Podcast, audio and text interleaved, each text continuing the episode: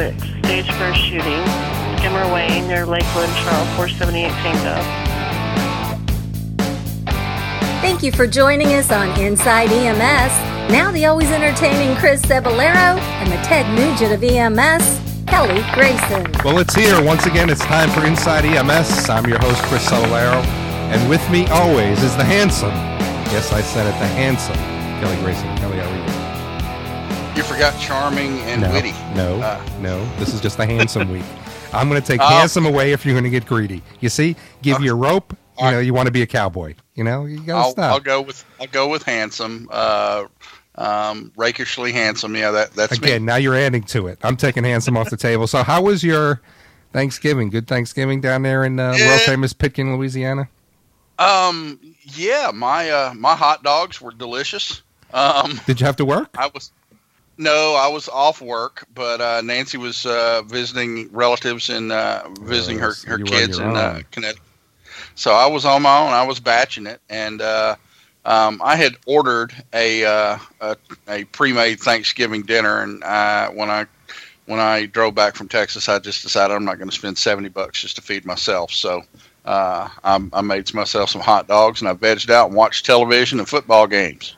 Were they at least turkey hot dogs? Let's go ahead and get there. I mean, could you have at least gone to Turkey? No? Okay, I don't even want to talk about it then. So, you know, Kelly, let's go ahead and we'll jump into this week's topic. You know, last week, I think we did a good show. You know, we got some good feedback yeah. and we talked about the 400 page report that came out from the Surgeon General and, you know, talked about the opiate epidemic. And, you know, we kind of went on with uh, where we are with that in, in our career field and how we need to, you know, kind of start dealing with that. Well, subsequently, uh, one of our friends and colleagues at EMS1 wrote an article that I thought was very, mm-hmm. very interesting that uh, probably needs to be discussed because after I read it, uh, I didn't even consider the impact of it. But before uh, we get into that, let's go ahead and bring our guest in here.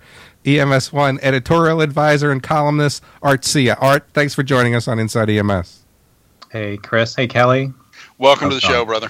Thank it's, you, man. It's awesome that you're here. Nice you know, and, here. and I was kind of talking just before we, we got started with you, Art, and just uh, to let Kelly here and to bring the audience up to date. You know, Kelly and I have talked over the past couple weeks that you know we're in the, in the 130s in our show and we'll be at our three year anniversary come april and but the the crux of the show really came about where kelly grayson and i and art hsieh actually were sitting mm-hmm. at the Lake of the Ozarks in Missouri in uh, yep. uh, kind of a lodge in front of a fireplace, no fire though, and and we talked about the concept of this show. And Art, can you believe it? 130 some odd shows later, and uh, uh, you're here joining us. I just think that you guys contribute to the global warming effect, and I think that's pretty damn awesome. well, that's awesome to hear. So, with know, all the all the methane we produce, or the hot air? well, it's, it's probably a little bit of both, uh, man. Well, let, us let's, let's just talk about the northern exposure, not the southern one. And I so think it's, just... it's all that all that hot dog you're having. So that's the problem. But uh, so, Art, no, I mean, but in all seriousness, in all seriousness, I think it's been great. I think this is a this is a, a, a, yet another way of getting some great information out there, and I think it's really important for our audience that's often on the road and and traveling, and sometimes the easiest way is to just listen in, and I think that's really great. So, oh, congrats. Oh. Thank you so much, and it's an honor to have you here. And I'm a fan of your work, and you know you always put out some great articles, and we're here to talk about one of them because, you know, as we as we now start to think about this this opioid epidemic, and really how do we now start to wrap our arms around it from a from a or really a, a medical side, not really from an EMS side, but from a healthcare side. Um, you know, one of the things that's come out of the the states, uh, Ohio, Pennsylvania, West Virginia, is this new carfentanil, which is the uh, you know, the animal tranquilizer. It's kind of the, the new heroin mixed with heroin, and it's really causing a lot of challenges. And and this specific synthetic drug is ten thousand times more potent than morphine. And uh, uh, you know, it's just really crazy. But you wrote an article that really kind of went into the the safety tips of, of being on scene with this medication or with this opioid and it really kind of opened our eyes to say, is this really a substance that's going to cause a haz- hazardous scene? And according to your article, it looks like it did. How did, how did you come across this information? Yeah, so you know, one of my one of my roles as an editorial advisor is um, I'm watching the news on a semi-regular basis, pretty much every day, scanning through different materials, and also as an educator, it's the same thing. And so over the years, I've noticed trends as they start to appear, just in the mainstream media, just the stories that start to pop up, and carfentanil and fentanyl laced heroin. Fentanyl laced heroin probably started making its rounds about three years ago. Um, and it was sort of very uh, intermittent and it was spread across the country. And uh, and it wasn't it, not that people weren't putting two and two together. I think like the DEA and uh, and the NIH have both have understood that there's been major problems associated with it. But the carfentanil addition, the additive for that, and its impact on public safety providers, that's started to pop up about a year ago. Um, first with law enforcement in the in sort of their normal daily duties of investigation, and then in the last, I think in the last six to eight months, we've seen some reports of firefighters um, succumbing to the effects of uh, aerosolized. They believe it was aerosolized um, carfentanil, and um, and I think it's just a matter of time before you know EMS folks and uh, get involved with it as well. Just uh, just because we're we're not thinking about it as a as a as a hazardous material, and that's and that's sort of what triggered inside my head. It's like you know what we should probably rephrase this. This is a hazmat. It's a hazmat situation because I think that we're all trained to understand that whoa, it's hazmat. We're going to stop and we're going to think about what our situation is and what our scene is. So I think that at the end of the day, that's where things are, uh, and so that's why I decided to write the article. Gosh, I mean, and and you know, one of the other things, I guess, you know, you talk about the potency of it, but then you talk about the, you know, that it's being cut with, you know, between cornstarch to rat poison. Does would that increase that poison as well, and that you know make it airborne as well? That uh, as we whether we were breathing that or uh, absorbing? Yeah, that? I mean, I think yeah, I think that any of that can get aerosolized. I think that you can get stuff into the atmosphere relatively easily. The the thing about things like you know rat poison or any of the other stuff is that it has little or no effect if you get it absorbed, and that's probably the difference. We probably had been dealing with it, um, but it's in such low doses that um, it's not even uh, going it's going to be subclinical effects at the most and, and probably nothing at all but if you're thinking of you know i think that um, what i'm starting to read and what i'm starting to understand is if you're if you're thinking that you're safe because you have gloves on right. that might be an underestimation of the situation. Um, when when you have something with a potential for that drug is in place, and because we don't know, I mean, doesn't it to me it totally smacks of a hazmat. Like you don't know, you just don't know what's there. So what do you do? You always assume that it's the worst. Yeah. And so I think that in a lot of places right now where they're treating a lot of heroin overdoses, there's that the laissez-faire thing just is very common. Oh, you know, pinpoint people, people's not breathing well. I'll give him some Narcan. He'll wake up. Things will be fine and not really thinking about okay in addition to all that right. I'm not going to touch that. I'm not going to pick up that. I'm not going to you know i'm not going to move stuff around.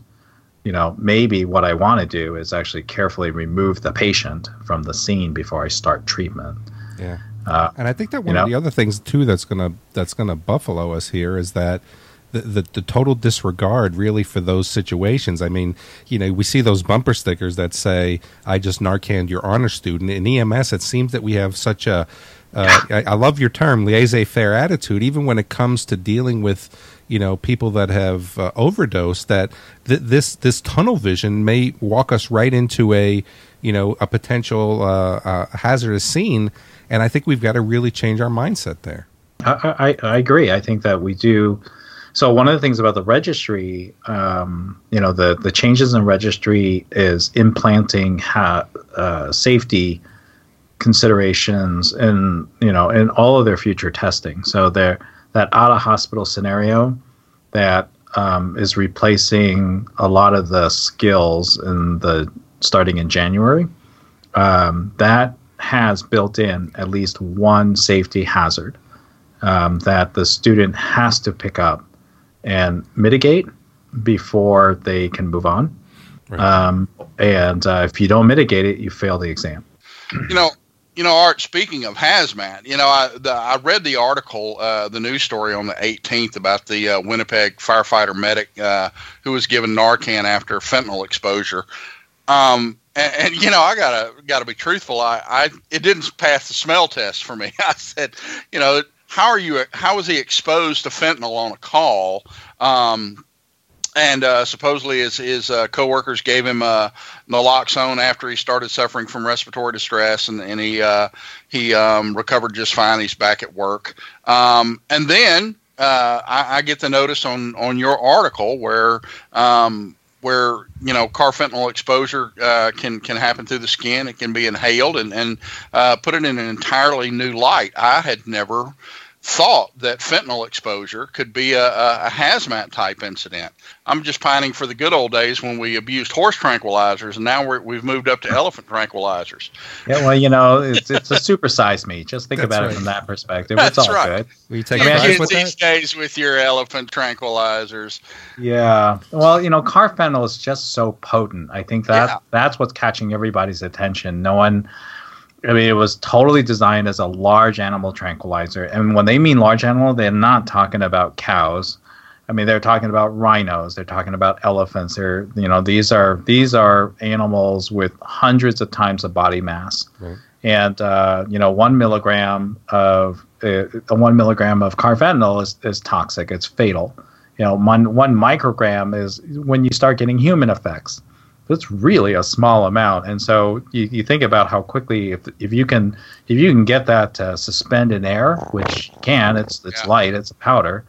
Um, it doesn't take much, and it gets right through the skin. And so you know, gloves gloves that only cover the hands doesn't cover the shoulders, doesn't cover the mm-hmm. arms. Right. So yeah, I think that that's that's what we're seeing right now. Are, are people just are not and you know, Chris and I were talking a little bit about sort of, um, you know, just sort of the, a bit of an laissez-faire attitude. It, you know, the fact of the fact is that probably in a lot of our situations we're sort of overlooking the fact that there's probably stuff getting on us in the situations yeah. where we are, and it just doesn't affect us because the potency is so low. This yeah. this, this one will just kick you to to heaven and back if you're not careful, and and, and the problem is you just don't know which is why I thought we should reframe it as a hazardous materials event. And that, that will wake people up. That will make people a little more conscious yeah. about where they're operating. Right we know we've we've heard of the old the, the infamous wooden chest thing from from uh, fentanyl administration, where you know it induces respiratory arrest and, and you can't break it with uh, with even large doses of naloxone. And we started to see that with some of these uh, opioid overdoses in the current epidemic. Is is it's taking multiple doses of naloxone to get people out of this. I've never really considered that a uh, a factor uh, in my treatment of patients because the typical fentanyl dose uh, uh, for analgesia is you know unlikely to produce those effects. But when you start talking about carfentanil, um, this is something that can induce respiratory arrest and, and cardiac arrest and, and, can't be broken with with the standard dose of Narcan. Um, pretty scary stuff. Yeah, there's actually some information. I was trying to uh, research this a little bit, but and I couldn't get to the original source. But there is a question of whether or not naloxone actually would work for carfentanil at all.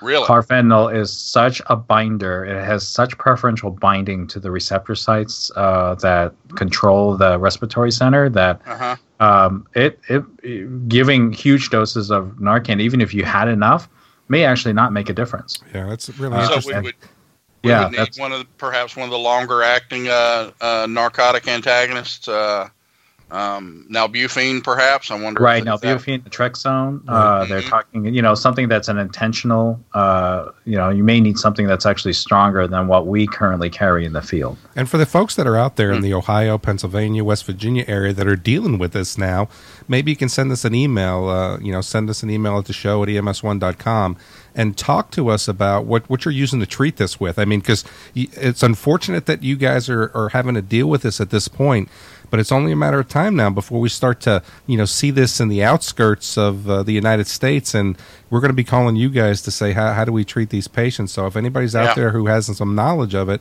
please send us an email and let us know, and we'll, we'll make sure we read your email. But Art, I want to go back to you because one of the things that you know you, you talk about in your article now is that with this powder and with the potency, and if it's in the air, and or you know if they're if it's thrown at or whatever it is that could happen, we've really now got to start to think about this as a hazardous material scene. So you do kind of list some uh, safety tips for us, and, and maybe you know take us through the, the first couple, uh, uh, and we'll have some follow up questions on what are the things that we have to look for as EMS providers as we go into these prote- uh, potentially hazardous scenes that need to keep ourselves protected. You know, because one of the things that you know, I, you know, Kelly just talked about that Winnipeg story. I think we have a total disregard for how we're dealing with overdose patients right now. That this tunnel vision could really get us in a pickle. Mm-hmm.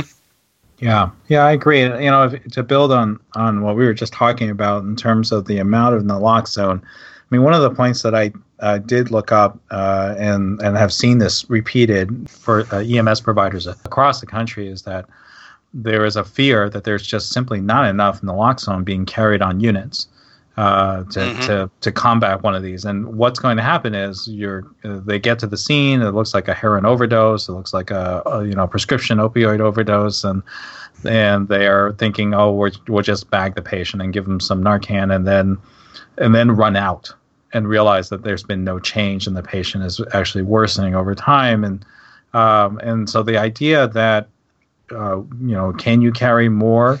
Or understand that you may need to be calling for an additional unit, or that you may need to actually transport the patient um, sooner than later if you're starting to think that uh, there's something more on board than just straight heroin. Um, though, you know, I think that that's not something that crosses our minds routinely in these type of situations. We're just very used to one and done type of routines. But when it's one and not done, I think that's when people should start thinking about that sooner than later. Um, and and that would especially hold true if, if one of us gets involved with that. I think that the folks in Winnipeg and I think the law enforcement uh, law enforcement officers that was referenced in the article, I don't think any of them had any idea what was happening to them until well past the initial phase. Um, there wasn't there wasn't a clear sense that they were being infected by uh, an event that was happening uh, right in front of them. So that you know being aware of your surroundings i think is a really important you know adage to remember for any situation right not just you know so we talk about everyday situations always having somebody having a third eye open to mm-hmm. just sort of continuously scan the areas but i think it i think it's even more of a conscious effort on our part that if we're going into situations that are um, you know from the obvious ones where there's maybe more than one overdose there's an overdose or a multitude of overdoses or suddenly in the system uh, we go from one heroin overdose a day to three or one a week to five in a week. Those type of those type of um, um, hallmarks are um, you know real strong indications that something is happening behind the scenes which makes us much more of a unintended target when we go into these situations and uh, and not realize there may be something else that's more seriously happening. So I think that being aware, just being conscious about what's happening, not just at the scene but overall throughout the system, I think is a good um, sort of first start.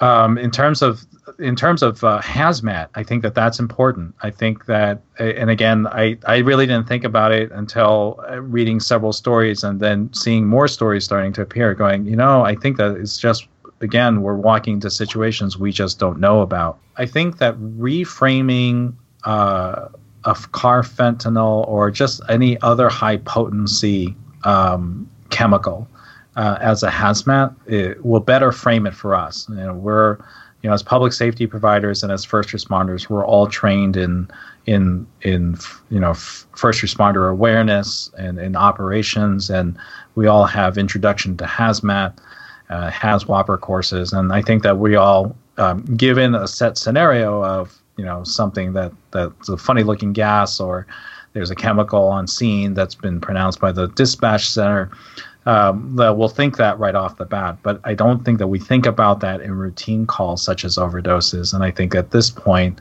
given um, how uh, drug labs, clandestine drug labs, and how shooting dens and other situations where there may be a lot of the chemicals sitting around um, may uh, make should make us more conscious about what we're doing, and that you you may be if by treating the scene more as a hazmat and establishing, you know, hot, warm, and cold zones. Those are all um, I think good practices for us to at least consider and somehow integrate even into that single patient situation where uh, suddenly it, it, seems to be much more than just a straightforward heroin overdose. Yeah, I have to agree with you, and I think that the things that you're bringing up here are really, really important as we now start to think about. The, you know, I, I don't even know that in my in my normal day of, of dealing with a you know a, a, drug overdose that I'm I'm thinking about these things. You know, you go off on some of the other points that you talk about. Of course, we need to make sure that this uh, is going to be a crime scene, whether we're there, we're there with somebody. Hopefully, we've got some force protection. But if not, we've got to be able now to say that this could be a, a crime scene that we need to get the, the authorities to.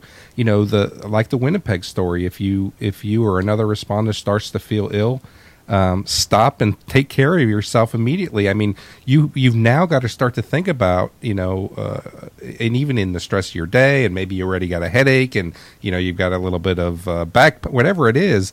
Now you've got to kind of be cognizant of your own well being um, as you're now starting to treat somebody else. I mean, this is really getting to be scary uh, when we start to think about how do we need to protect ourselves and protect our crew. Right. I, I agree. I, again, if are talking um, sort of along this tangent, we're to a great extent, this is very similar to active shooter incidents, which is sort of a have become a, a very big deal and a very realistic, um, you know, potential for harm for for our community and for ourselves and then um, and then uh, the the less sexy stuff, the the the day to day stuff, the making sure that when you're when you're stepping out of the ambulance that you don't step funny and and sprain your back, or when you're lifting that you're lifting with correct technique, and you know just all these little things that sounds like your mother's nagging you, but um, but but by by following some basic good common sense principles about safety, um, it it allows you to, to, to go home at night. Uh, it allows you to grow old in the industry. It allows you to be able to retire in good health and, and not have chronic backaches or pains, or at least minimize them to a great extent. So, yes, I think this is this is one more thing that we're thinking about, but it is sort of that whole. Uh, this is a whole area where where I believe this is what makes public safety fairly unique as an industry. Um, you know, every industry has its hazards, and I think that public safety has the unpredictability factor that um, that we don't see in other industries that uh, that we have to be masters at. Honestly, you know, you know, you bring up some great points here, and I think that one of the things that's really a challenge is you know, and I've been saying this for years, and you've being a premier educator in our career field, we talk about the way that we're taught in EMS, we're taught very linearly. If A happens, do B. If B happens, do C, kind of thing. And then when we get in the field, especially as an EMS leader, I expect these people now to be critical thinkers, and a lot of times I'm having to bring that uh, those those skills to them, um, you know, as they come into the workforce. But one of the challenges now is you've got to be able to recognize that something is going on with you, and then have the critical thinking to say, "Wait a minute, I don't feel good. Could this be a potential scene that I'm being contaminated on?" And you know, I'll give you a quick story if you indulge me. My mom she had cancer. She passed away, and I went to visit her one day, and you know, I leaned in and gave her a kiss like I'm supposed to, and all the things a great son does. Um, all of a sudden, you know, a few minutes later, I started to sweat, and I started to get dizzy, and that's when I had hair art, so my I was sweating. I mean, it was just just horrible. well, after about 20 minutes, you know, I kind of run my hand through my hair. And I noticed that when I leaned in to kiss her, she had taken off her morphine patch and set it on her bed. And when I leaned into it, it actually affixed to my arm. And now I was getting, but I had no idea what was happening. Huh. And yeah. Know, it, but it, it goes back to these situations where when we're in the home and we start to think or feel, I guess, weird or different, we've got to think that something else is up. And, and I don't know that we're doing that as providers. Right. I think it's like, well, think about carbon monoxide, right? I think that uh, w- we see every winter um, you know, families and, and people being poisoned by carbon monoxide due to ineffective uh, heater uh, that are operating. But uh, like clockwork, every year we, we see public safety providers getting sick as well. And and it takes time. It takes time before finally somebody's light bulb goes off to go, huh? Why is it that all three of us are nauseous now, not just the patient? Um, and uh, it, again, it just sort of takes that that clarity of mind to walk in to go to you know first you're responding and just in the response mode to just do that little mental reminder in the back of your head. Don't forget check for scene safety issues. Right. and what's the dispatch? Well what could be the scene safety issues that i should consider before i walk in? I think that um, we don't we don't do that routinely uh, in talking with very experienced paramedics and especially with paramedics who have gone who have gone into situations where they really um, you know went south like because of violence or because of some some sort of contaminant or some other issue that was going on. Um, you know most of us i think that if you get that one near miss or close call and that kind of makes you rethink like oh you know what? I think i can do better. Like i think i can i can i can plan better on the way to the call. Right. and i think that that is a good habit to have. Um, so I, I, think that just the just having that presence of mind going in to to having had thought about it, even if it was just for a couple of microseconds, right. might be enough to to to to wake you up and go, oh, okay, could yeah, be this. I think you're absolutely right. Art carfentanil is is a veterinary use drug. Um, it would seem to me that if if there's a, a risk of exposure either from casual users or people synthesizing drugs for for distribution, um, would the DEA or local law enforcement have some idea of of uh, of um, carfentanil being stolen from veterinary supply places, or is there are there clues that we can look for on scene, anything like that that might uh, aside from just you know increased wariness in in, in overdose calls, uh, is there any other clues we can look for uh, that might uh, you know heighten our level of alertness and, and make us be more careful? I think that based on what I've been reading so far, um, the carfentanil, the introduction of that isn't necessarily coming from um, U.S. made uh, ah. prescribed um, a fair amount of it is coming from overseas. Um, China has been identified as potentially one country where it's being manufactured along with fentanyl. Um, and it's being manufactured relatively cheaply. I mean, I think that that's part of the issue is that um, these drugs are easy to make uh, if you know what you're doing, and they're cheap mm-hmm. To make. Um, and so, and it's relatively easy to get high purity uh, uh, you know concentrations of these drugs as they come out. Um, if you actually, there's a couple places. There's actually a fair number of derivatives associated mm-hmm. with uh, fentanyl, car- and carfentanil is actually not the strongest one. There's actually one more, which I'm not going to mention. Uh, but there is definitely others that are out there that are slightly, only slightly less powerful, and all of them can be relatively easily manufactured. From the viewpoint of a scene situation, I mean, I'm thinking back now to some of my more recent um, heroin overdose type calls, and uh, and uh, I, I, think that one of the things that is being reported is that people who are using heroin that's been cut with carfentanil or fentanyl are dropping as they push. Um, so unless they're being cleaned up by a by a partner, by a shooting partner, if they're not being cleaned up, uh, a lot of their paraphernalia is going to still remain out uh, which yeah. means that there's going to be medication in liquid form or in solid mm-hmm. form out. And I think that I, I think that we didn't really think about that. I think that's always been the case, but yeah. I think now that's one of those things of let's not rub it or push it or yeah. cover it or do anything with it. Let's get away from it. Yeah, now that right? that needle still in the arm overdose uh, takes a little more ominous uh, tone. Right, you're going to be a little yeah. slower in withdrawing the needle. You're going to make sure you don't inadvertently touch anything that looks suspicious. I mean, that's why I was mm-hmm. thinking a crime scene awareness. Yeah. Like we know not to touch anything in a crime scene, right? And so it's think of it that way. You know, don't touch anything. There's no reason for you to touch them. There was never a reason for you to touch it in the first place, but we just mm-hmm. did it probably out of convenience. And I think Which, now that that's got to stop. which which makes our you know our uh, our standard precautions like face mask and, and eye protection that we should be wearing, but we don't often, uh, even more crucial. I agree. Yeah, I think that that's again one of those. It's it's a change. I think you know, and I think carfentanil will come and go, uh, but there'll be something else. You know, there's yeah. always something else that has potential for harm, um, and I think that you know, so for old timers, perhaps like us, uh, we didn't grow up with with safety glasses, but you know, current students do, and mm-hmm. they, and they're used to that, and I think that that's what we just like we got used to gloves, they're getting used yeah. to safety glasses, and I think we're just going to see those type of mm-hmm. PPE devices coming into play on a regular basis, and I think it's for the better.